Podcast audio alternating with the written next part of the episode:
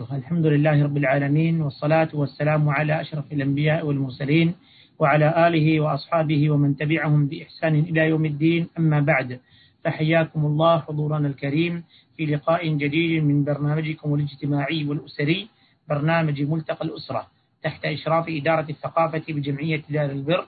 ونستقبل معكم محاضرات الملتقى مع محاضرة بعنوان التربية العاطفية للأبناء. الجزء الأول لفضيلة الشيخ حمد العتيق حفظه الله وأود التنبيه على بعض الأمور. أولا سيتم فتح المجال لاستقبال الأسئلة في نهاية اللقاء إما كتابية عن طريق اي أو صوتية عن طريق رفع اليد ثم يسمح للمشارك بسؤال الشيخ بإذن الله تعالى بطريقة مختصرة. ثانيا التأكد من تعبئة استمارة تأكيد الحضور. الاسم والبريد الإلكتروني الصحيح والتي سيتم إرسالها عبر صندوق الدردشة. وذلك لاستلام شهادة الحضور عبر البريد الإلكتروني المسجل في الاستمارة وهذه الشهادة فقط لمن حضر البث عبر تطبيق زوم نسأل الله لكم النفع والفائدة. والآن نبدأ بإذن الله تعالى محاضراتنا مع فضيلة شيخنا الشيخ حمد العتيق حفظه الله ورعاه. فمرحبا, فمرحبا به. حياك الله شيخنا الفاضل فلتتفضل مشكورا مأجورا. حياكم الله وحيا الله الإخوة والأخوات الحضور. استسمحكم في البداية شيخنا الله يحفظكم. خذ راحتك شيخنا الله يحفظكم. تفضل. نبدأ نبدأ أظن والله أعلم. توكلنا على الله. إي نعم نبدأ بعد. تفضل شيخنا نسأل الله الإعانة والتيسير. الحمد لله رب العالمين وصلى الله وسلم وبارك على نبينا محمد وعلى آله وصحبه أجمعين. أما بعد فأسأل الله سبحانه وتعالى أن يجعلني وإياكم مباركين أينما كنا.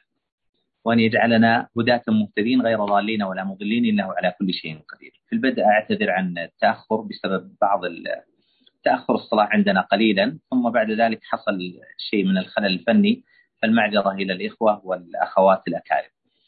آه، مثل ما تفضل الشيخ حفظه الله تعالى أن سيكون بإذن الله تعالى آه، المحاضرة مقسمة إلى كلمة إن شاء الله تعالى ثم نبدأ نستقبل المداخلات.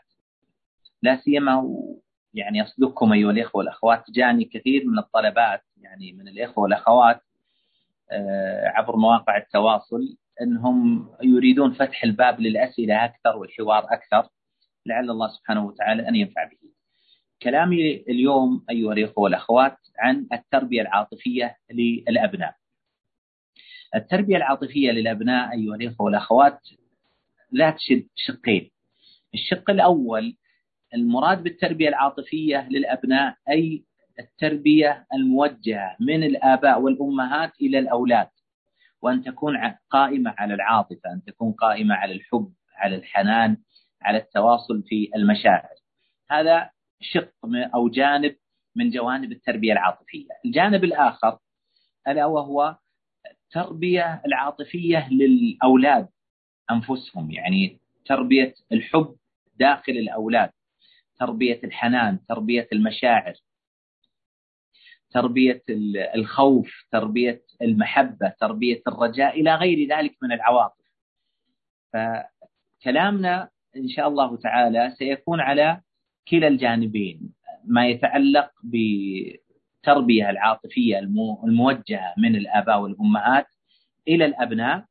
وهذا سبق أن تكلمنا عنه يعني كثيرا أيها الإخوة والأخوات آه، وخصصت أظن محاضرة في من ضمن هذه السلسلة المباركة أو فيما تقدم مع الإخوة في جمعية دار البر. جزاهم الله خير الجزاء. وكنا سمينا أظن المحاضرة بعنوان التربية بالحب. وسنركز إن شاء الله تعالى في هذه يعني الجلسات أو هذه هاتين الجلستين على تربية العاطفة عند الأبناء والبنات إن شاء الله تعالى. وبما أننا أيها الإخوة والأخوات يعني مضى علينا ما يقارب من نصف الوقت للأسف في التأخر والخلل الفني لذلك سأبدأ اليوم بالتربية العاطفية الموجهة من الآباء والأمهات إلى أولادهم. لأني سبق أني تكلمت عنها فلا أريد أن أعيدها بالتفصيل وإنما أذكر بعض الإشارات المهمة إن شاء الله تعالى. ثم أفتح الباب للنقاش والمداخلات والأسئلة. أسأل الله سبحانه وتعالى أن يجعلني وإياكم من المتعاونين على البر والتقوى إنه على كل شيء قدير. لابد أن نعرف أيها الإخوة والأخوات بادئ ذي أن تربية الأولاد الذكور والإناث أنها عملية آه، تراكمية أنها عملية مترابطة. يعني كثير من الآباء والأمهات أيها الإخوة والأخوات يسألون دائما ويقولون ما حل المشكلة الفلانية؟ ما حل المشكلة الفلانية؟ يظنون أنه بمجرد أنك تقول افعل كذا أنها تحل المشكلة. نعم هناك بعض المشاكل التي تحتاج إلى حل سهل وبسيط. في وقد تنحل في ذات الوقت. الذي يستخدم الأب أو الأم آه هذا العلاج الذي يوصى به. لكن هناك بعض المشاكل التي تحتاج إلى أولا آه علاج مركب وتحتاج إلى وقت لتطبيق هذا العلاج وللحصول على النتائج. فالتربية أيها الإخوة والأخوات في عمومها من جنس العمليات المركبة بل أحيانا تكون معقدة. ولا نريد بالمعقدة يعني الصعبة أو المستحيلة. وإنما نريد بالمعقدة يعني أنها ذات جوانب كثيرة جدا جدا. أن العملية التربوية أنها عملية مركبة. آه، بل كثير من الناس يظن أن العملية التربوية تبدأ مثلا من آه، بعد أن يميز الطفل يعني يبدأ سن السابعة والعملية التربوية في الإسلام تبدأ قبل ماذا؟ قبل وجود الأولاد بل قبل وجود الزوجة يعني في حياة الزوج. وجود الزوج في حياة الزوجة أيضا. يقول النبي صلى الله عليه وسلم فاظفر بذات الدين تربت يداك. ويقول النبي صلى الله عليه وسلم في حق المرأة إذا أتاكم من ترضون دينه وخلقه فزوجوه.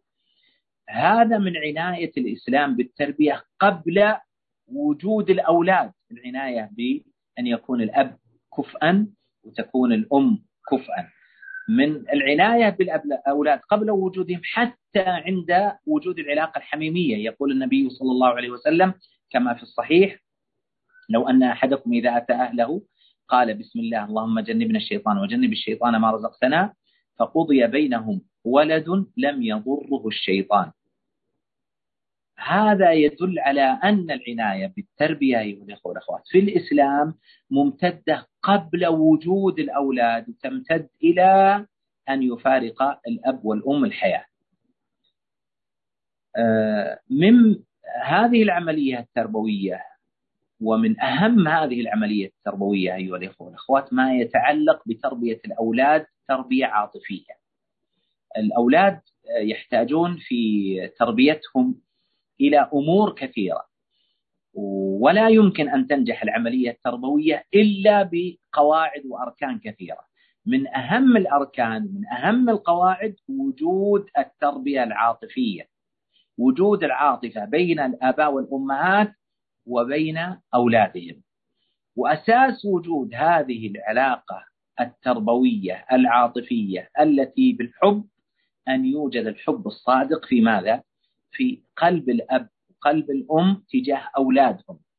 أن يحبوهم بصدق بمعنى أن يحبوا لهم الخير أن يحبوا أن يكونوا من أهل الجنة أن يحبوا نجاتهم من النار أن يحبوا أن يكونوا من الناجحين في دينهم ودنياهم وآخرتهم.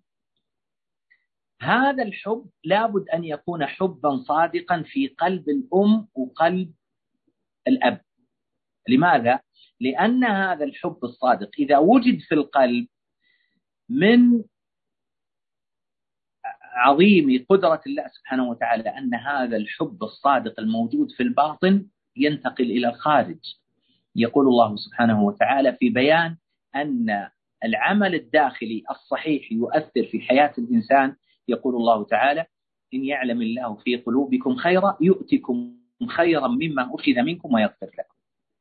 ويقول الله عز وجل في بيان أن العمل الصالح الداخلي الباطن يؤثر في الظاهر يقول سبحانه وتعالى إن يريد إصلاحا يوفق الله بينهما ويقول النبي صلى الله عليه وسلم فإن صدقا ونصحا النصح هي إرادة الخير حب الخير للآخرين وهذا في الداخل.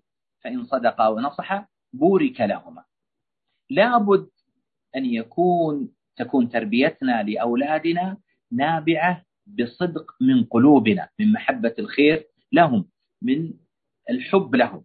ولا بد أن نعلم أيها الإخوة والأخوات أن حب الآباء والأمهات لأولادهم أنه حب فطري. بمعنى أن الله عز وجل جبل الآباء والأمهات وخلق الآباء والأمهات على أن يحبوا أولادهم. هذا هي الطبيعة البشرية للإنسان أن يحب الأب والأم تحب يحبون أولادهم لكن هذا الحب العاطفي الذي جبل عليه الأب والأم إذا لم يكن مرافقا ومقارنا لعمل في الخارج فإن الأولاد ذكورا كانوا أو إناثا لا يمكن أن يستفيدوا من هذا الحب الداخلي كيف؟ كثير من الآباء والأمهات بل كل الآباء والأمهات يحبون أولادهم في الداخل وفي الباطن. لكن حينما يمارسون التربية تجدهم كأنهم يبغضون أولادهم كأنهم يكرهون أولادهم. لذلك هذا الحب الداخلي الذي عند الآباء والأمهات لا يمكن أن يثمر في التربية إلا إذا ظهر في الخارج. إلا إذا صارت له صورة في الخارج عن طريق أعمال وعن طريق وسائل وأساليب. في الخارج تؤثر في تربية هؤلاء الأولاد. وهذا الذي يسمى الود أو التودد. ما هو الود والتودد وما الفرق بينه وبين الحب؟ الحب داخلي الود والتودد أن تقدم الحب إلى من تحبه عن طريق العمل عن طريق السلوك عن طريق الوسائل. والأساليب الظاهرة المحسوسة المشاهدة. لذلك قال الله عز وجل في الحب بين الزوجين وجعل بينكم مودة ورحمة. المودة شيء فوق الحب وهو إظهار الحب بشكل عملي لفظي. سلوكي أخلاقي يظهر على المحبوب يظهر من المحب إلى المحبوب. فلذلك أيها الإخوة والأخوات لابد في تربيتنا لأولادنا لا يمكن أن تتم إلا بوجود هذا القدر من الحب الداخلي والحب الخارجي. وهكذا النبي صلى الله عليه وسلم ربى أصحابه عليه الصلاة والسلام وعلم أصحابه فكانوا خير الناس رضي الله عنهم وأرضاهم. فلا بد لا بد أن يعرف الأب والأم ويعلموا علم اليقين أن العملية التربوية لا يمكن أن تنجح إلا بوجود هذا الحب بينهم وبين أولادهم. هذا الحب قائم على أمرين حب داخلي هذا لا يكفي وهو حب فطري. جبل الله عز وجل وخلق الله عز وجل البشرية عليه لكن هذا لا يكفي. لابد من الحب العملي والسلوكي الأخلاقي اللفظي وهذا تكلمنا عنه أيها الإخوة والأخوات. في محاضرة كاملة بعنوان التربية بالحب. لابد أن يوجد الحب بين المربي الأب والأم وبين أولادهم. فإذا وجد هذا السلوك وهذا الحب انقاد الأبناء والبنات بإذن الله تعالى إلى طاعة الله وطاعة رسوله صلى الله عليه وسلم وبر والديه. تصوروا أصحاب النبي صلى الله عليه وسلم لما كان النبي صلى الله عليه وسلم يمارس هذه الأساليب التربوية مع أصحابه كان الصحابة يظنون كل واحد منهم يظن النبي صلى الله عليه وسلم يحبه أشد الناس. لذلك عمرو بن العاص مع أنه كان عدو للنبي صلى الله عليه وسلم ثم أسلم وصار يحب النبي صلى الله عليه وسلم ويظن أنه أحب الناس إلى رسول الله صلى الله عليه وسلم. حتى أن يوم من الأيام سأل النبي صلى الله عليه وسلم من أحب الناس إليك يا رسول الله؟ كان يتوقع أن الإجابة عمرو بن العاص. فقال النبي صلى الله عليه وسلم أبو بكر. مع ذلك ما يأس رضي الله عنه. عفوا قال النبي صلى الله عليه وسلم عائشة فلم ييأس. قال فمن الرجال. قال أبوها.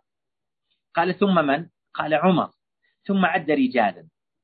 لماذا عمرو بن العاص توقع أن النبي صلى الله عليه وسلم كان يحبه أشد الناس وأشد المحبة بسبب الوسائل والأساليب والأعمال التي كان يفعلها النبي صلى الله عليه وسلم تجاه عمرو بن العاص. قال الله عز وجل في بيان خلق النبي صلى الله عليه وسلم مع أصحابه فبما رحمة من الله لنت لهم. ولو كنت فظا غليظ القلب لانفضوا من حولك. انظروا اللين من النبي صلى الله عليه وسلم. هذه أحد الوسائل من وسائل النبي صلى الله عليه وسلم من وسائل النبي صلى الله عليه وسلم القبلة الضمة الهدية الزيارة السؤال اللعب مع الأطفال التصريح بالحب.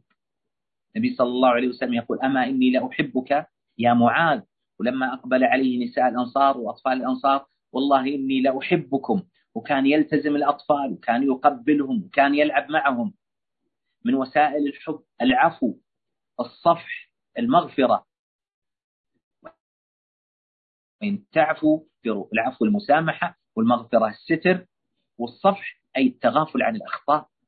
الهدية النبي صلى الله عليه وسلم كان يهدي عليه الصلاة والسلام بل كان عليه الصلاة والسلام يحب الهدية ويقبل الهدية ولم يكن النبي صلى الله عليه وسلم يقبل الصدقة عليه الصلاة والسلام. الزيارة. حتى النبي صلى الله عليه وسلم يزور اليهودي الغلام اليهودي في مرض في مرضه.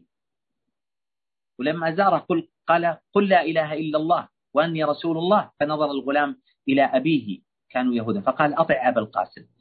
فأسلم الغلام فخرج النبي صلى الله عليه وسلم وهو يتهلل ويقول الحمد لله الذي أنقذه بي من النار عليه الصلاة والسلام. وغيرها وغيرها من الوسائل التي كان يفعلها النبي صلى الله عليه وسلم من أجل إيجاد العاطفة بينه وبين هؤلاء الذين يربيهم. من منا أيها الآباء والأمهات يجلس مع نفسه ويفكر كيف أني أنشئ العاطفة بيني وبين أولادي؟ كيف أنه يكون بيني وبين أولادي عاطفة ورابطة قوية؟ تجعلهم يحبون الله ويحبون رسول الله صلى الله عليه وسلم ويحبون والديهم. يطيعون الله ويطيعون رسول الله صلى الله عليه وسلم ويطيعون والديهم. ما السبب اليوم في كثير من تمرد الأب الأبناء والبنات على ما السبب اليوم في كثير من يعني المشكلات التي نراها ونشاهدها ونسمعها بين الآباء والأمهات التمرد الهروب من البيت وقوع الأولاد والبنات في كثير من العلاقات المحرمة. بسبب أحيانا السبب في كثير من المشاكل عدم وجود هذه العاطفة بين الآباء والأمهات. فأنا أحب يعني أن أذكر إخواني وأخواتي بالمحاضرة وهي موجودة على النت وفي اليوتيوب بمعنى باسم التربية. بالحب ولعل الإخوة والأخوات المشرفين ينقلون لكم الرابط. وهي أيضا موجودة يعني جزء من محاضرة بعنوان آه، القواعد الشرعية في تربية الذرية. موجودة أيضا في اليوتيوب وكانت في اليوتيوب وكانت آه، برعاية إخواننا في جمعية دار البر. جزاهم الله خيرا. كانت دورة ما يقارب من ساعتين أو ثلاث ساعات. جزء منها ما يتعلق بالتربية بالحب فأنا أنصح إخواني وأخواتي بالرجوع إليها. ولا أحب أن أطيل في هذا لأن كما تقدم أيها الإخوة والأخوات سبق الكلام في ذلك وأن نترك بقية المجال للأسئلة. أسأل الله سبحانه وتعالى أن يرزقني وإياكم العلم النافع والعمل الصالح إنه على كل شيء قدير. وآخر دعوانا الحمد لله رب العالمين. صلى الله وسلم وبارك على نبينا محمد وعلى آله وصحبه أجمعين. سمي الشيخ سعد جزاكم الله خيرا شيخنا الفاضل وأحسن الله إليكم. آه الأسئلة آه إن شاء الله قدر الإمكان. الأخ عبد الرحمن الأخ عبد الرحمن السلمي. ممكن تفتح الميكروفون تسأل الشيخ.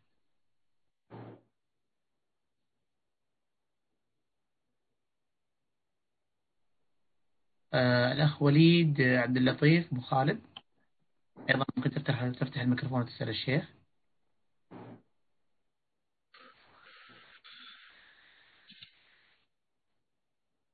السلام عليكم ورحمة الله.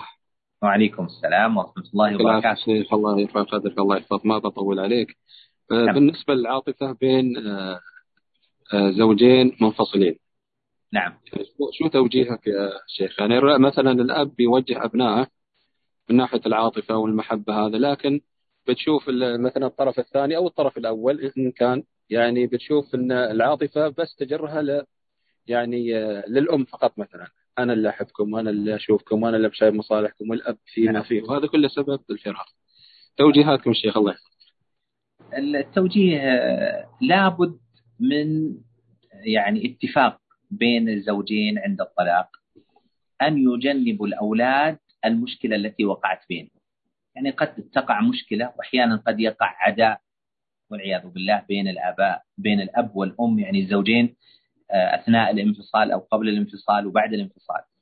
من آه، تمام الديانة والخوف من الله سبحانه وتعالى ثم العقل الصحيح أن الإنسان يجنب أولاده هذه المشاكل التي تقع بين المنفصلين أو الطريقين. هذا لا يمكن أن يتم إلا بالاقتناع والقناعة مع دعاء الله سبحانه وتعالى والاستعانة به. لأنه لا يمكن لا يمكن بعد الانفصال أو الطلاق أن تتم التربية تربية الأولاد. التربية الصحيحة والأب يشحن أولاده على أمهم أو الأم تشحن الأولاد على أبيهم. ويزعم الأب أنه, لا أنه هو الوحيد الذي يحبهم أو الأم تزعم أنها هي الوحيدة التي تحبهم أو أنه يعني يجعلون الأولاد مجرد وسيلة لإيذاء الطرف الآخر والعياذ بالله. الضحية في البداية هم الأولاد والضحية في النهاية هم الأب والأم. لأن أي عمل فاسد يقوم به الأب والأم فإنه ربما يعود عليهم. يقول الله عز وجل هل جزاء الإحسان إلا الإحسان؟ إن أحسنتم أحسنتم لأنفسكم وإن أسأتم فلها. يا أيها الناس إنما بغيكم على أنفسكم. لذلك لابد أن يكون هناك موعظة وتخويف بالله عز وجل عن طريق الزوج لزوجته أو الزوجة لزوجها أو يكون هناك وسيط عاقل يخاف الله عز وجل بينهم يقنعهم بأن ما وقع بينهم هو بقضاء الله وقدره وأن الفراق لا يعني العداء وأنهم إذا لم يستطيعوا أن يكونوا زوجين يستطيعوا أن يكونوا أخوين في الله سبحانه وتعالى. وإذا لم يستطيعوا أن يكونوا أخوين في الله يستطيعوا أن يكونوا مربين لأولادهم. التربية الصحيحة. لا يمكن أن يتم ذلك إلا بالاتفاق. وإذا وجد من أحد الأطراف تقصير لا يصح أن يكون الطرف الآخر عنده ردة فعل. بمعنى ردة فعل خاطئة أو سيئة. يعني افرضوا أن الأب عرف أن الأم تحرض أولاده عليه لأنه انفصل عنها. لا يصح أن يقوم هو بالمقابل يحرضهم بالعكس يقول هذه والدتكم ويأمرهم يأمرها يأمرهم ببرها ويبين لهم بحسب الاستطاعة هذا الخطأ التي التربوي الذي تقع فيه أمهم. والنبي صلى الله عليه وسلم يقول أدي الأمانة إلى من ائتمنك ولا تخن من خانك وأعظم الأسلحة في من لا يخاف الله فينا أن نتقي الله فيه. لأن الأمر بيد الله عز وجل يقول الله تعالى ومن يتق الله يجعل له مخرجا ويرزقه من حيث لا يحتسب. ومن يتق الله يجعل له من أمره يسرا. نعم. الشيخ الله يسامحنا بس الله يحفظك. ما هو العمر اللي ممكن الطفل هذا أو الولد أو البنت اللي ممكن يستوعب العاطفة هذه من أي عمر بدايتها سامحنا يعني. اي أي عاطفة تقصد؟ العاطفة يعني أنا يا ولدي أنا أحبك وأنا أحترمك وأنا أباك بكرة تكون تحفظ القرآن وأنا بكرة نعم. تكون على السنة. وأنا نعم. أفتخر فيك وأنا كذا يعني هل من متى؟ من, من متى؟ من متى يعني الأفضل منذ يعني؟ ان يولد. منذ أن يولد. لأن لأن التربية العاطفية آه، لها وسائل كثيرة. مثلا القبلة الضمة اسم الدلال آه، التصريح بالحب. هذا يعني يصلح منذ أن يولد الولد إلى أن يموت. وانت تفعل تقبله وتضمه وتصرح له تصرح له بالحب وتهديه وتتغافل عنه وتعفو عنه وتغفر له. لكن هناك أشياء لا تناسب الصغار يعني المولود ما تجي يعني لا يمكن أنك تفتح معه موضوع بخلاف لما يكبر. بمعنى أن التربية العاطفية والتربية بالحب منذ أن يولد الطفل إلى أن يفارق الأب والأم الدنيا. نعم. الشيخ آخر سؤال والسموحة منك يعني أحس أن في بعض الآباء أسلوبهم يعني غريب. يعني إذا حب يعاقب ولد من أولاده مدح الولد الآخر يعني أمامه. فهل هذا نعم. التصرف جائز أو في شيء يعني من باب العقوبة؟ نعم. أي آه هذا قد يؤدي بهذا الأمر إلى التنافس بين الأولاد التنافس المذموم الذي يؤدي إلى الحسد ويؤدي إلى بغض بعضهم بعضا. ينبغي أن لا يكون هذا من وسائل العقوبة للأولاد وإنما من أحسن يقال له أحسنت وما ننتظر إني ما أقول لولدي أحسنت إلا إذا أساء ذاك. وإنما وسائل العقوبة لها وسائل كثيرة وأيضا هذا تكلمنا عنه وفي حلقات ماضية يمكن الرجوع إليها فيما تقدم. إن شاء الله. تسلم تسلم الشيخ وجزاك الله خير. الله يبارك. نفع الله فيك. الله يحفظك. حياكم الله خير شيخ. آه، ناخذ سؤال أيضا من الأخوات آه، الأخت نعمة. الأخت نعمة ممكن تسألين الشيخ؟ تفضلي. أيضا سؤال ما أعرف الأخت نعمة يمكن عندها مشكلة. عندي الأخت سلمى عند أو أسيل. السلام عليكم. وعليكم السلام ورحمة الله. حياك الله يا آه، السلام عليكم شيخنا. وعليكم السلام. تفضلي. آه، عندي سؤال آه، من فضلك. أنا أول مرة نسمع المحاضرات ديالك. السؤال المطروح هو كيف نجدد الثقة بين الطفل المراهق إحنا عندنا يعني مشكل مع المراهقين هنا في أوروبا. آه، يكونوا متمردين. إحنا بغيت حبيت نجدد الثقة ونعطي لك الحب لذاك الطفل اللي فقد الحب يعني في الصغر. نعم.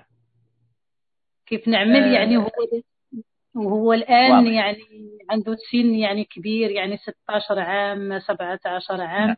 يعني كيف كيف نجدد نعم. الثقة اللي فقدها يعني قبل. وجزاك الله نعم. خيرا شيخنا الفاضل وإياكم الله يحفظكم. آه، بالمناسبة عندي أيضا محاضرة في اليوتيوب متعلقة بتربية المراهق والتعامل مع المراهق وأساليب التعامل مع المراهق لعلكم ترجعون إليها إن شاء الله تعالى. لكن من الأساليب اللي تجعل يعني أو تعيد الثقة بين الآباء والأمهات وبين ولدهم المراهق الذي يعني ربما وقع في بعض الأخطاء التي جعلتهم يفقدون الثقة فيها في هذا المراهق. من أعظم أسباب رجوع هذه الثقة هي وسيلة السبورة البيضاء. بمعنى أن يؤتى بالولد ذكرا كان أو أنثى ويقال له ننسى الماضي نبدأ صفحة جديدة أنت ولدنا نحن نثق فيك نحن نؤمل فيك ونحن عندنا قدر كبير في الأمل بالله عز وجل ثم فيك إنك لن تخذلنا. ولا زلنا يعني مثل ما يقولون آه، نؤمل فيك الأمال الكبيرة. فعلا الأب والأم يعطونه الثقة. لا يحس المراهق أنهم يعطونه الثقة بكلامهم وهم قد فقدوا الثقة بأفعالهم. يكتشف بعد ذلك أنهم يتجسسون عليه آه، يكتشف بعد ذلك أنهم لا يثقون فيه أنه إذا قال كذبوه لابد من استخدام الصفحة الجديدة بقدر الاستطاعة. لماذا؟ لأن الولد إذا فقد ثقة والديه به صار بعد ذلك يتجاوز الحدود ويسرف على نفسه. يعني يقول خلاص ما ما في أمل. ليش أنا أكون يعني أحاول الاصلاح واصلا أهلي حتى لو أصلحت لن يصدقوني وإذا أحسنت لن يقبلوني. لابد أن يكون هناك قدر مثل ما قال الله عز وجل وإن تعفوا وتصفحوا وتغفروا. قدر من العفو والمسامحة والصفح والتغافل المغفرة الستر عليه بداية صفحة جديدة مع الولد وإقناعه بأنه ستعيدون له الثقة الكاملة وأنكم تحملون مسؤولية أن لا تفقدوا الثقة مرة أخرى مع إفاضة الحب عليه القبلة الضمة الهدية الحب بصدق. يعني تتعاملون معه بصدق لا بكذب لأن الصدق الداخلي يؤدي إلى صلاح العمل في الخارج وصلاح الحال في الخارج بإذن الله تعالى. نعم. آه، أيضا هنا نأخذ سؤال من الأخت عزيزة فخري عزيزة فكري.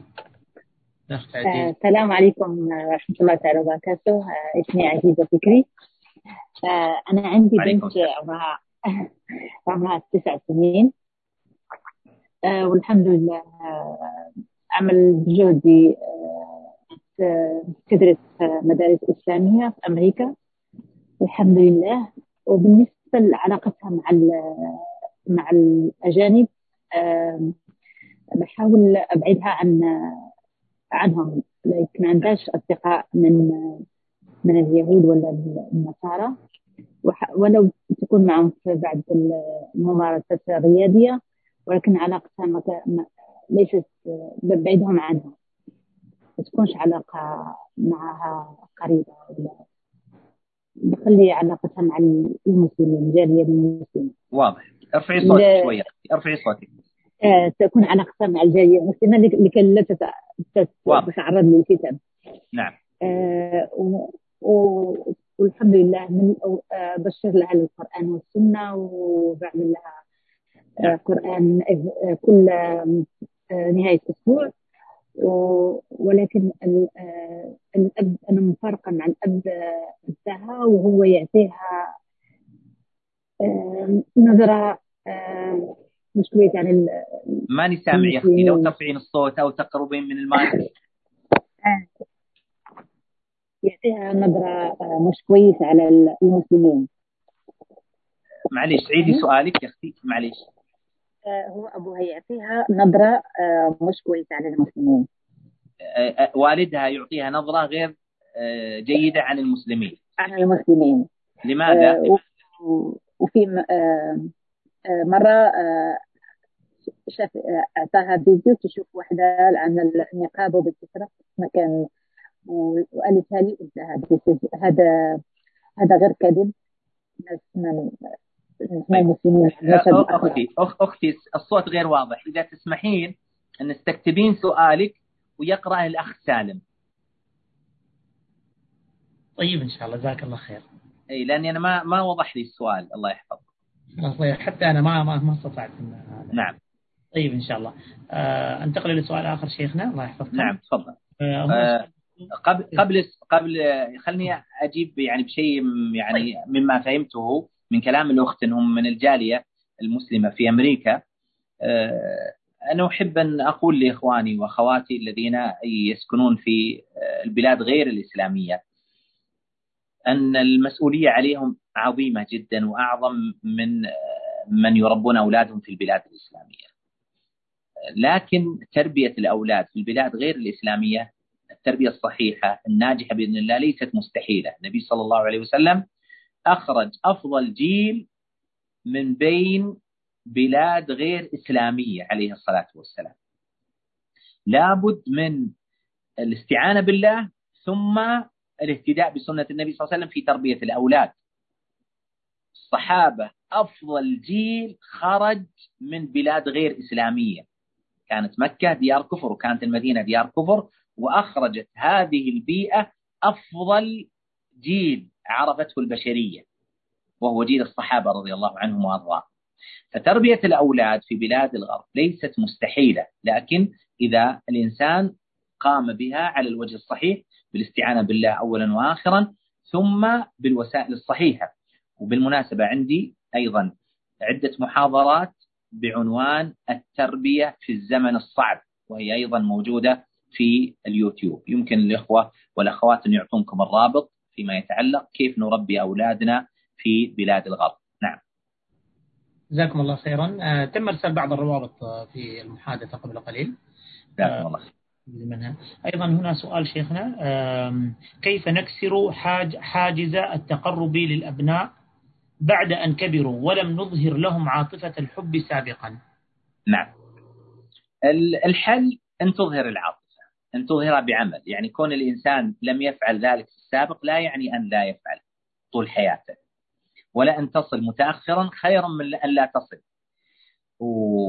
ومن تاب تاب الله عز وجل عليه. بمعنى أن الإنسان يمكن أن يستدرك ما فاته من الأخطاء التربوية في أي وقت اكتشف أنه كان مخطئ. وبإمكانه أن يتدارك أي خطأ وقع فيه إذا استخدم الطريقة الصحيحة. انظروا أصحاب النبي صلى الله عليه وسلم كانوا كفار وكانوا على كبائر المعاصي الزنا شرب الخمر أكل الربا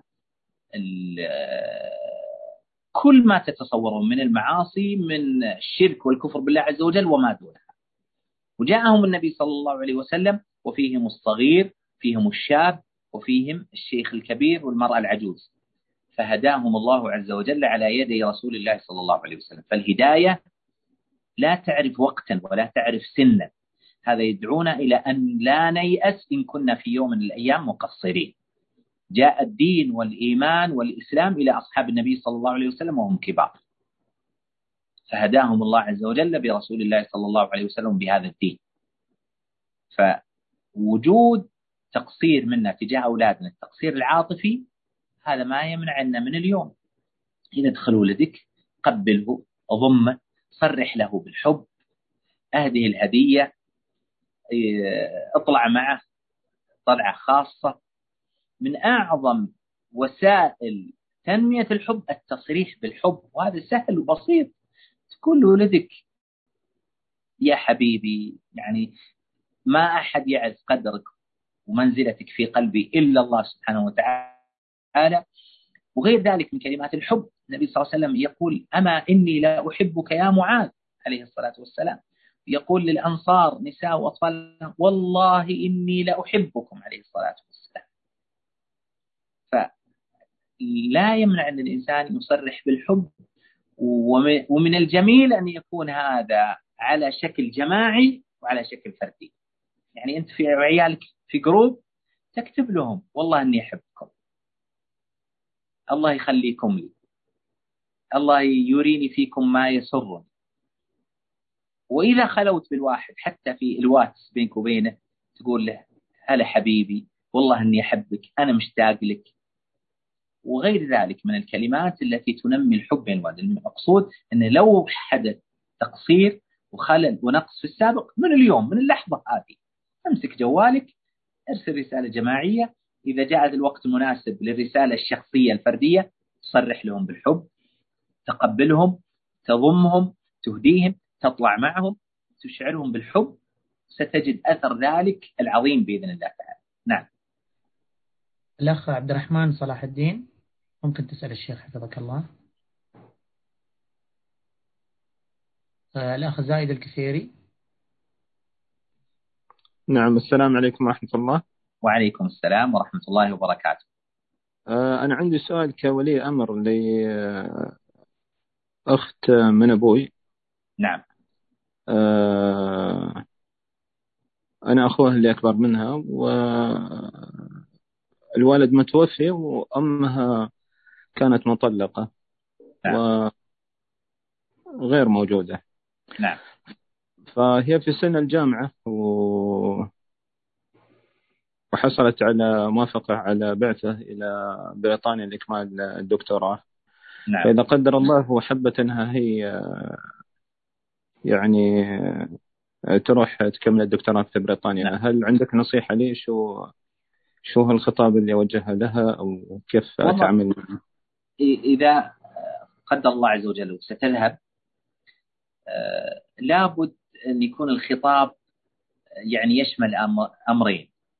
الأمر الأول والمهم أن تحملها أمانة نفسها. قل أنت كنت أمانة عندي أمانة من الله ثم أمانة من والديك وأحسب إن شاء الله أني حاولت أن أقوم بما أستطيع. صح أي إنسان يقصر لكن قل لها أنا ترى اجتهدت مو معنى اجتهدت أني ما أخطيت. قد أخطي قد أقصر لكني حسبي إني اجتهدت.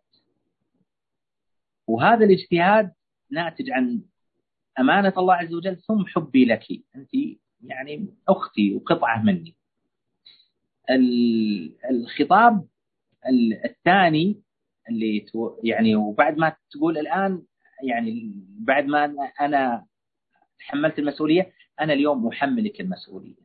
أحملك مسؤولية هذه الأمانة. أنت مسؤولة عن نفسك مسؤولة لست عن نفسك بس أنت مسؤولة عنا كأسرة أنت تمثليننا أنت أنت سفيرتنا.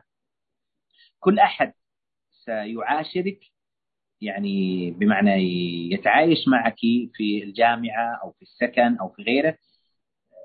سيأخذ فكرة عن هذه الأسرة التي لم يراها من خلالك. فكوني أحسن سفير لهذه الأسرة. الخطاب الثاني خطاب النبي صلى الله عليه وسلم لأصحابه. احفظ الله يحفظك.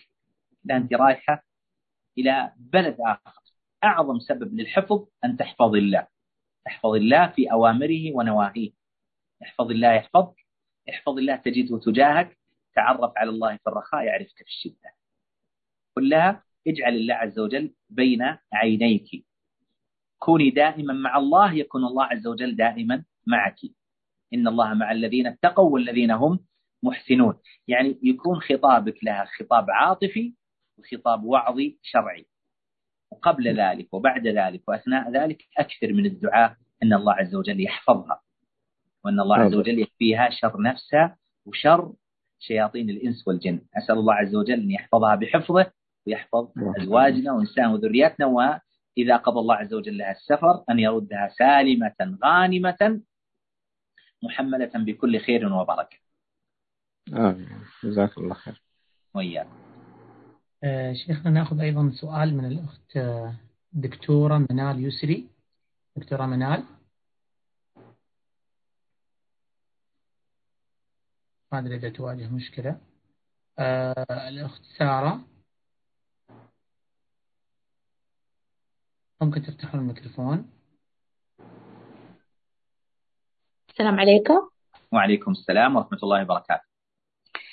آه يا شيخ أنا يعني أنا أم و...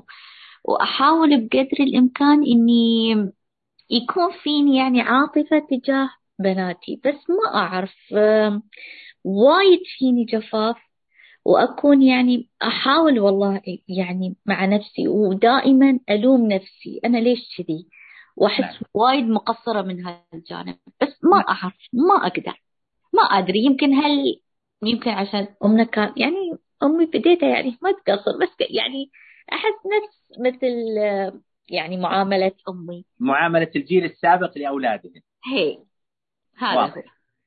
طيب آه كم أعمار بناتك الله يصلحهم أولادك؟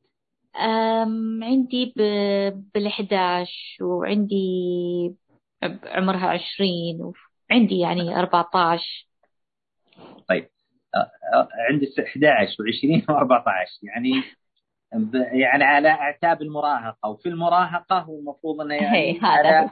اعتاب نهاية المراهقة هي هذا صحيح؟ صح طيب أنا ببشرك ببشرى يا أختي الكريمة وهي تفضل. أن أول وسيلة للعلاج أن الإنسان يعرف المشكلة. يعني الآن أنت عارفة المشكلة صح؟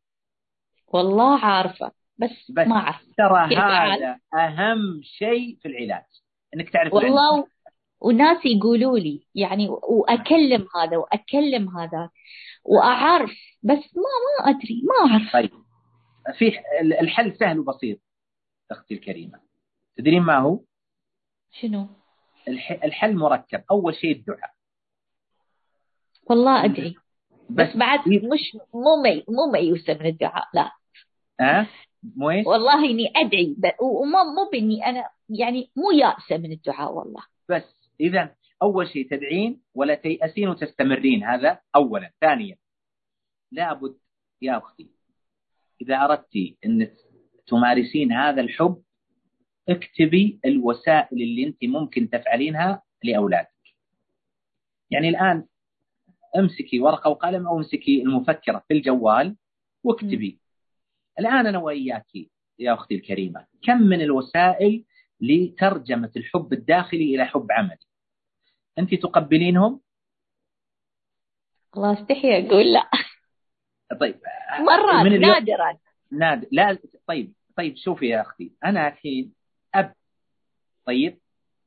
وعندي بنات ولله الحمد. يعني آه، مثل ما يقال أمهات. يعني أنا جد بفضل الله وجوده وكرمه وإحسانه. إلى اليوم وأنا أقبل بناتي وأضمهم. وأنا يعني وهم وهم أمهات. فلا بد أول شيء ان نكتب تكتبين وما ما يضر ومثل ما قلت لك ترى ما في يأس مع الله عز وجل. ولا في وقت يقول الواحد خلاص فاتني القطار. لا التربية لو عمرك 90 سنة وولدك عمره 70 سنة فيه وقت للتربية بإذن الله تعالى. إن شاء الله. التقبيل. واجعلي التقبيل كيف؟ اجعلي التقبيل له وقت. بمعنى عند النوم الصباح إذا جاءوا من الخارج من عمل أو من دراسة. الضمة وتقبيل. هذا الشيء الشيء الثاني التصريح بالحب. متى صرحتي لهم انك تحبينهم ما أعرف والله. ما صرح. طيب. خلاص. طيب ما ما في إشكال. وترى مو بتحقيق يا أختي ويشهد الله بس. هي عارفة من باب عارفة. اي من باب اننا نتعاون على البر والتقوى. ومثل ما قلت أول العلاج معرفة الإشكال ومعرفه الداء. فاكتبي اجلسي مع نفسك أنت أم. وشوفي أنت يوم كنتي بنت وش كنتي تتمنين العاطفة من أمك وأبيك. مارسيها اليوم تجاه أولادك. ترى المجتمعات اليوم في هذا الوقت تختلف عن مجتمعنا السابق. مجتمعنا السابق مجتمع كان كثير يعمه الفقر كان يعمه في كثير من الأوقات الجهل وكان فيه قسوة شديدة بسبب البيئة الاجتماعية. يعني بعض الناس يرى أن القسوة ذي كانت خطأ. أحيانا تكون تلك القسوة صواب في ذاك الوقت حتى يستطيع الإنسان يعيش في هذه البيئة يكون قويا صلبا يستطيع أن يواجه الحياة القاسية. اليوم الحمد لله تغيرت الحياة لابد أن نغير وسائلنا. والوسائل التي مورست علينا ليست بالضرورة أن تكون وسائل صحيحة يمكن أن نمارسها على أولادنا. أهم شيء أنك تدعين الله وتواصلين ثانيا تكتبين. تجعلين لهذا المكتوب أوقات محددة. مثلا الهدية. متى تكون. يعني نحن الآن في آه، نهاية عام دراسي. أظن بعض البلاد تكون انتهوا وبعض البلاد على مشارف الانتهاء. تكون هناك هدية ومفاجأة ومغلفة ومكتوب عليها عبارات الحب. الجلسة الفردية يعني متى جلستي مع بنت ثم عشرين كصديقة لها وقربتيها وضميتيها خليتيها تحط راسها على صدرك. وتقبلينها على رأسها وتقولين ترى يا بنتي يمكن فيما مضى ما كان عندي فرصة بس اليوم ودي أنا أعبر لك عن شعوري. قد تتفاجأ قد تبكي. مثل ما أعرف أنا من بعض الأسر حينما يمارسون ذلك أن البنت تتفاجأ وتبكي أو الولد يبكي. إذا بكت البنت ليس هناك مانع أن الأب يبكي أو البنت تبكي ويضفون العاطفة ونبدأ صفحة جديدة. في حياتنا مع أولادنا. لا يزال هناك وقت ولله الحمد وسيظل هناك وقت. ما دام الله عز وجل الرحيم اللطيف الكريم الغني موجودا سبحانه وتعالى. نعم. إن شاء الله. إن شاء الله شكرا جزيلا. العفو. جزاك الله خير شيخنا. ما أدري تريدنا نكمل ولا الوقت؟ أنا ما عندي أنا ما عندي إشكال إذا كان هناك مداخلات. طيب طبعا المداخلات كثيرة شيخنا فالقرار عندك لا لا بأس. تفضل. طيب إن شاء الله نأخذ أيضا لأن بعد إن تأخرنا أحب أنا أعوض إخواني على التأخير. طيب إن شاء الله. أبشر شيخنا. نأخذ أيضا سؤال من الأخ عبد الباري. أنا حاولت سمحت لك سابقا. تفضل أخ عبد الباري. أخ عبد الباري ممكن تفتح الميكروفون. أو نأخذ نأخذ بالترتيب أيضا الأخت سامية سامية حماد. ممكن تفتحين الميكروفون وتسألين الشيخ. السلام عليكم. وعليكم السلام ورحمة الله. حياك الله يا أختي. الله يبارك في حضرتك الله يبارك في حضرتك. وياك إيه، أنا كنت بس حضرتك. أنا عندي أعمار ولادي مختلفة برضه زي الأخت اللي اتكلمت قبلي. إيه، 20 سنة و17 و14 و11 و8 بارك الله فيك. ف يعني يعني دايما النقطة اللي أنا بحتار في في إن أنا إزاي أوازن بين أسلوب إن أنا يبقى فيه عقاب وبين العاطفة. نعم. يعني المفروض إن هو الولد أخطأ أو البنت أخطأت فالولد بيحسها أو البنت إن أنا لما دام عاقبت يبقى دي قلة عاطفة مني أو قلة حنو مني وبيحسوها حقيقي وبيبقى اتهام منهم يعني. يعني عندي نعم. بنتي اللي هي 13 سنة إيه، لما مثلا أحرمها من من التليفون أو أحرمها من أي حاجة مقابل خطأها بتعتبر إن ده قلة يعني حنو مني أو قلة عطف مني. نعم. فإزاي أوازن بين الأمر ده والأمر يعني؟ وإزاي أتقب... السؤال يعني إزاي اخليهم يتقبلوا العقاب يعني؟ واضح. يعني أنا عاوزة أقول لها إن العقاب لتصرفك مش لشخصك. جيد فإزاي أوصل لها ال... ال... وبرضه يا يا شيخ يعني برضه عاوزه أسأل حضرتك دلوقتي مثلا الولد أخطأ في أي حاجة وقال لي أنا آسف. فالمفروض إن أنا لما يتأسف إن أنا أزيل عنه العقاب ولا يبقى يعني برضه العقاب مقام حتى مع الأسف؟ يعني يقول لي أنا اتأسفت فأرد عليه ساعتها أقول إيه؟ نعم واضح هو أنا طيب. حضرتك بستشهد بال- بالآية يعني ب ب بآي ب- يعني بآية يعني موقف سيدنا آدم إيه لما لما أخطأ وبرغم إن هو فتلقى آدم من ربه كلمات فتاب عليه برغم توبة سيدنا آدم بس إيه، أنا ما أعرفش يعني الأمر ده صحيح ولا لأ إيه، يعني آه، بس برغم توبة سيدنا آدم آدم في الأرض عليه الصلاة والسلام. آه يعني كعقاب عقاب من نعم. م- له إيه، عن عن عصيان لله عز وجل. إيه، فأنا واضح بستشهد إيه، يعني الأمر ده فهذا الأمر صحيح؟ طيب خلينا ناخذ سؤال سؤال. إن شاء الله. طيب آه، السؤال الأول الأخت تسأل تقول كيف أوازن بين آه، علاقة الحب مع أولادي وعقوبتهم وأن العقوبة لا تهدم ما بنيته من العلاقة العاطفية والحب بيني وبينهم. آه، هذا يمكن يا أختي آه، بأن بعد ما بعد العقوبة ما بعد العقوبة يؤتى بالولد البنت أو الابن ويبين لهم أن فعلا أنك تصرح لهم بالحب وأنك تحبهم. وأن هذه العقوبة ليست للبغض ليست للكره. آه، مما يساعد على ذلك ألا تخرج من الأب والأم ألفاظ تدل على أنه حينما يعاقبهم أنه ينتقم منهم. يعني بعض الآباء والأمهات حينما يعاقب أولاده يدعو عليهم. يا ربي تموت الله يهلكك الله ياخذك وأشد من ذلك عاد اللعن نسأل الله السلامة والعافية. طيب كيف ولدي بيصدق إني احبه ونادي عليه؟ مستحيل. اذا لابد حتى ونحن نعاقب الولد لابد بعد العقاب أن نجلس معه نبين له لماذا عاقبناه. ونبين له أننا نحبه وأننا ما عاقبناه إلا لأننا نحبه. تماما تبين لهم الصورة مثل لما توديه المستشفى وتعطيه العلاج المر وهو يكرهه ومع ذلك أنت تعطيه العلاج تعطيه الإبرة التي يبكي منها ومع ذلك تعطيه إياها لأنك تحبه. ال- الأمر الأخير فيما يتعلق بذلك أنك حينما تعاقب لا تقصد الانتقام في قلبك أعيد وأكرر ماذا تريد بعقاب عقاب ولدك؟ هل تريد الانتقام منه أم تريد هدايته وصلاحه واستقامته؟ إذا كانت نيتك هدايته وصلاحه واستقامته وتربيته هذا سيصل إليه تقول كيف؟ بالله سبحانه وتعالى الله يتولى ذلك المهم أن لا يكون في قلبك أنك تريد الانتقام منه أن تريد ماذا؟ التشفي منه لشخصك كثير من الآباء والأمهات ما الذي يجعل أولادهم يشعرون بالكره؟ لما يكون هذا الكره داخلي حب الانتقام منهم أنه يرى أن عقوبته له شخصية. لا لا يفكر في إصلاحه ولا هدايته ولا استقامته. المقصود أولا أن يبين للولد حينما يعبر الموقف وننتهي من الموقف والعقوبة أن نبين لهم ونناديهم نقول ترى يا ولدي أنا أحبك وأحب لك الخير أحبك تكون أحسن الناس أضمه أقبله.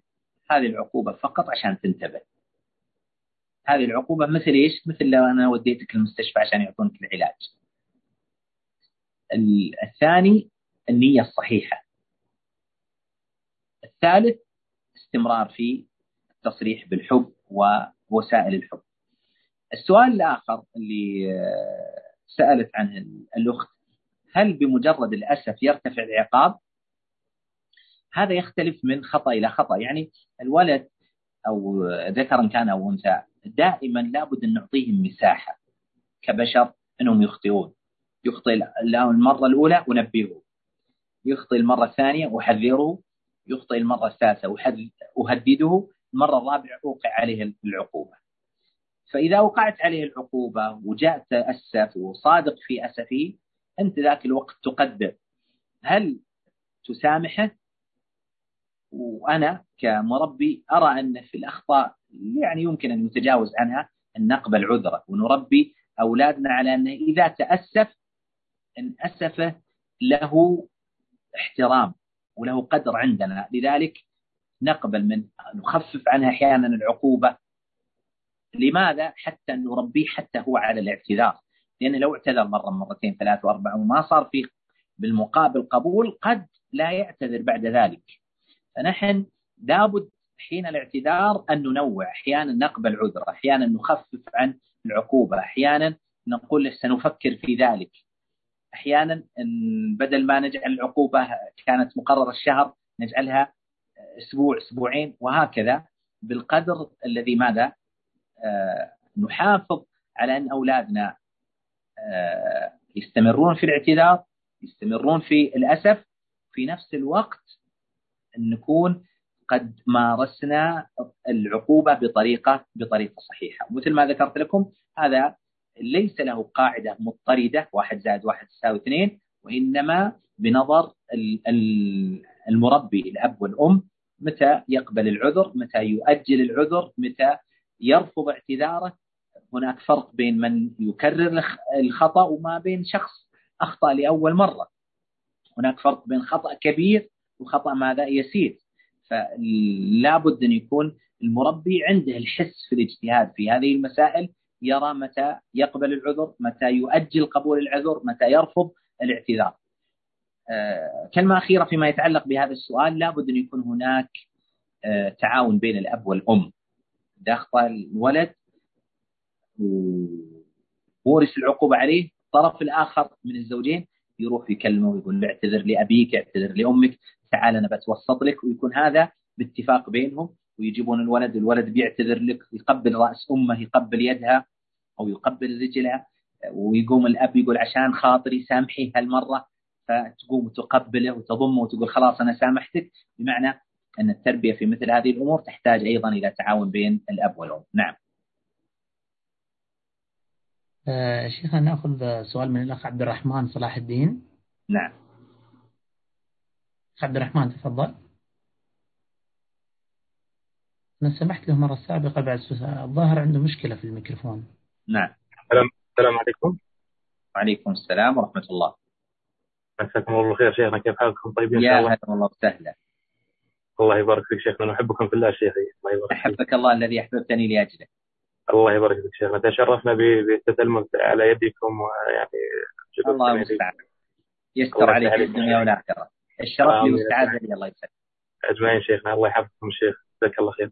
شيخنا سؤالي حفظك الله آه، فيما يتعلق بالموضوع الذي ذكرته حفظك الله آه، أنه لو فرضنا آه، أنه تم تم تم يعني مشاكل بين طرفين الذين هم الزوجان. يعني نعم. مشاكل فسعى أحدهما للانتقام الآخر وللأسف وقع هذا الأمر فيما يتعلق بالأولاد أراد أن يعني يؤذي أولاده لأجل يعني إيذاء الطرف الآخر نعم فمثل هذا الأمر شيخنا يعني كيف نتجاوزه وقد يقع الأمر هذا كثيرا ويستمر يعني الخصام ويستمر الأمر إلى فترات طويلة جدا لربما نعم. سنوات نعم.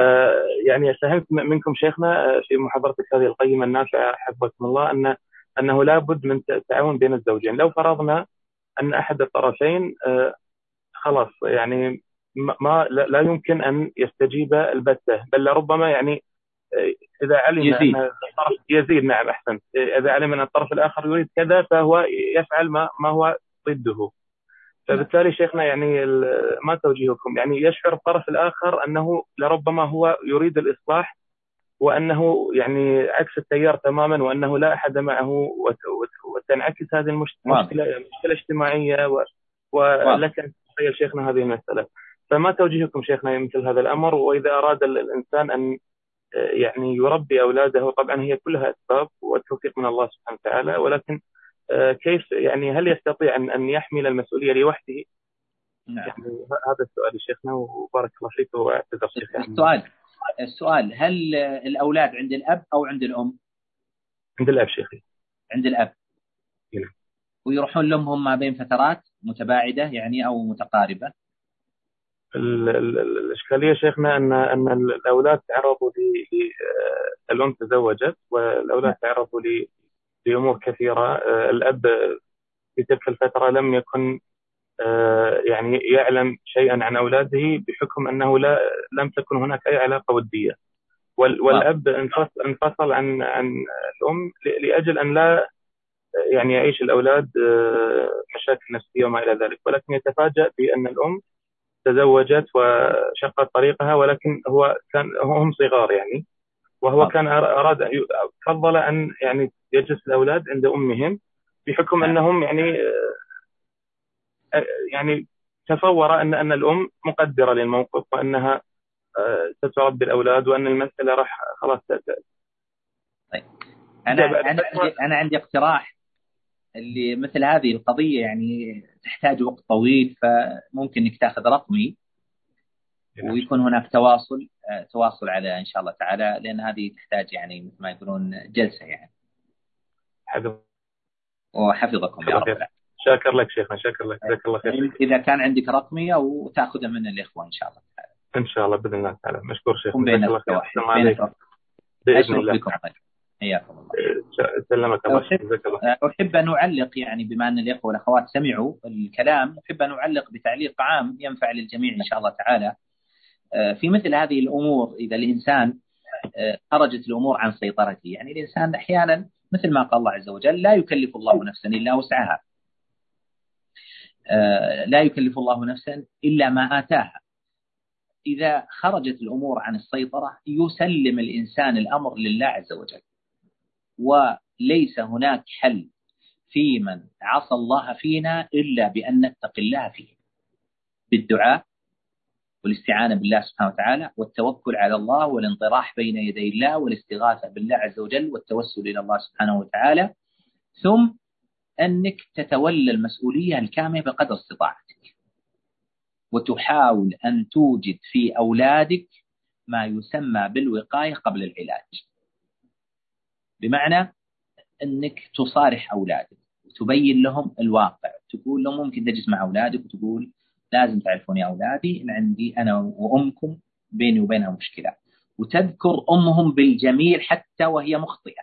حتى لو إنها مخطئة نعم حتى ولا مخطئه تقول هذه أمكم يجب عليكم أنكم تبرونها تحسنون إليها لأن النبي صلى الله عليه وسلم يقول أدي الأمانة إلى من ائتمنك ولا تخن من خانك.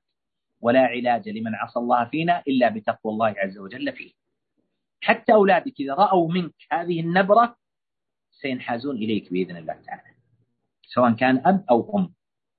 فتوصيهم بالطرف الآخر ببره وبالإحسان إليه قدر الاستطاعة. وبطاعته في غير معصية الله سبحانه وتعالى. ثم تبين لهم الواقع كما هو. تقول يعني وقع بيننا مشاكل لكن أحب يا أولادي أنكم تكونون بعيدين عن المشاكل.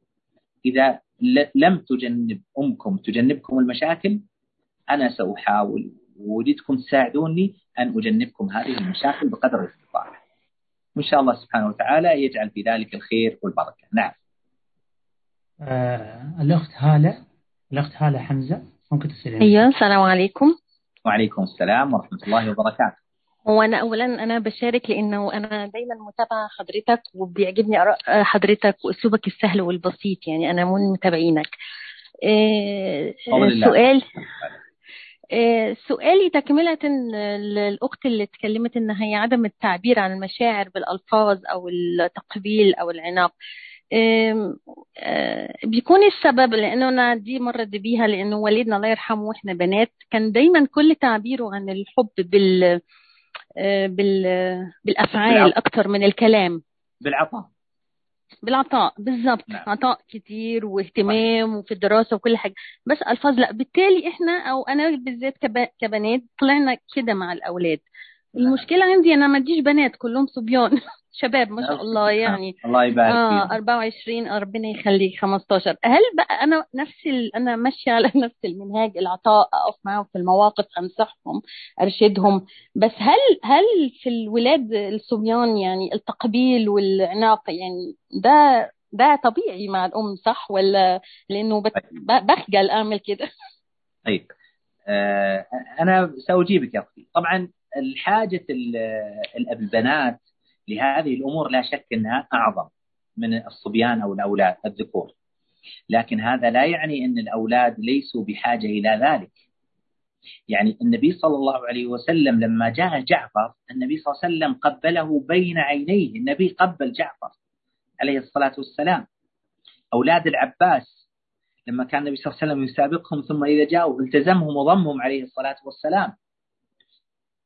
الحسن والحسين كل هؤلاء ذكور. كان النبي صلى الله عليه وسلم لما سقط الحسن النبي نزل من المنبر وحمله عليه الصلاة والسلام قبله وشاله ورقى به المنبر عليه الصلاة والسلام. لما ارتحله حفيده الحسن والحسين أطال النبي صلى الله عليه وسلم السجود. بمعنى كونهم صبيان أو ذكور لا يعني أنهم غير محتاجين للعاطفة لا. بالعكس حتى الصبيان حتى الذكور يحتاجون للعاطفة. نعم اليوم الرجل كزوج بل كأب يحتاج إلى عاطفة أولاده يحتاج إلى عاطفة زوجته يحتاج إلى عاطفة إخوانه وهو رجل كبير. ما بالك عاد بأولادنا الذكور أو الإناث؟ لا شك أنهم بحاجة إلى ذلك. مثل ما ذكرت يا أختي كنا قصرنا فيما مضى هذا لا يعني إيش؟ أن نقصر فيما نحن فيه وما بقي إن شاء الله تعالى. بالعكس نسارع. ومن أحسن فيما بقي غفر له ما مضى ولله الحمد والمنة. وجود هؤلاء الأولاد مثل ما قلت لك يا أختي اجعلي هذا مثل النظام عندك في البيت. عند خروجهم أو عند دخولهم. إذا جاءوا بيخرجوا الصباح المدرسة تقبلينهم. تدعين الله عز وجل وتهمسين فيما بين فترة وفترة. حبيبي أنا أحبك. لما يرجعون أنت اطلبي منهم قرب تعال. حبيه وقبليه وضميه وضميه. إذا وجد هذا مع الوقت ستجدين أن هذا صار شيء في نظام الأسرة. من فضل الله وجوده وكرمه وإحسانه علي في بيتي أولادي حينما ألتقي بهم يوميا في كل يوم الصباح سواء كانوا خارجين أحيانا حتى في العطلة إذا ما فيه دراسة أو شيء إذا استيقظوا من النوم أقبلهم ويقبلونني ولله الحمد والمنة.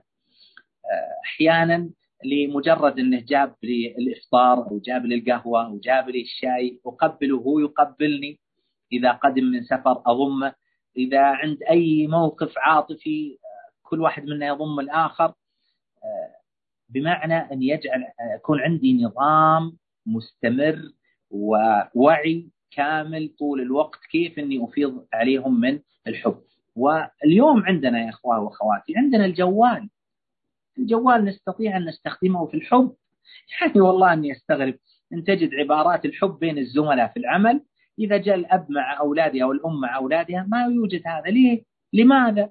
والله أن أولادنا بحاجة إلى حبنا العاطفي اللفظي العملي أكثر من حاجة زملائنا وأصدقائنا. يعني تجد بعض النساء فيما بينهم لما تتكلم زميلتها جارتها صديقتها حبيبتي يا قلبي يا عيوني يا روحي. طيب ولما تجي تكلم أولادها ما يوجد هذا الخطاب. هذه مشكلة. وحلها سهل وبسيط أن نعرف أن هناك مشكلة وحلها أن نمارس هذا الحب لفظيا وعمليا ونجعله نظام في حياتنا. بعد ذلك سيكون عادة تلقائية إن شاء الله تعالى. وكل هذا يكون بتوفيق الله بدعائه بالاستغاثة به بالتوسل إليه في صلاتنا في سجودنا في آخر صلاتنا بعد الصلوات المكتوبة. نعم.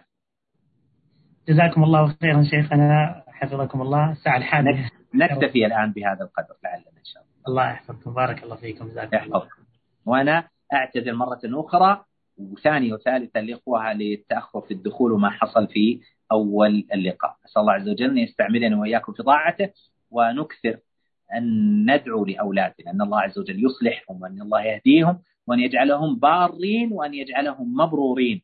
إنه على كل شيء قدير. وآخر دعوانا الحمد لله رب العالمين. صلى الله وسلم وبارك على نبينا محمد وعلى آله وصحبه أجمعين.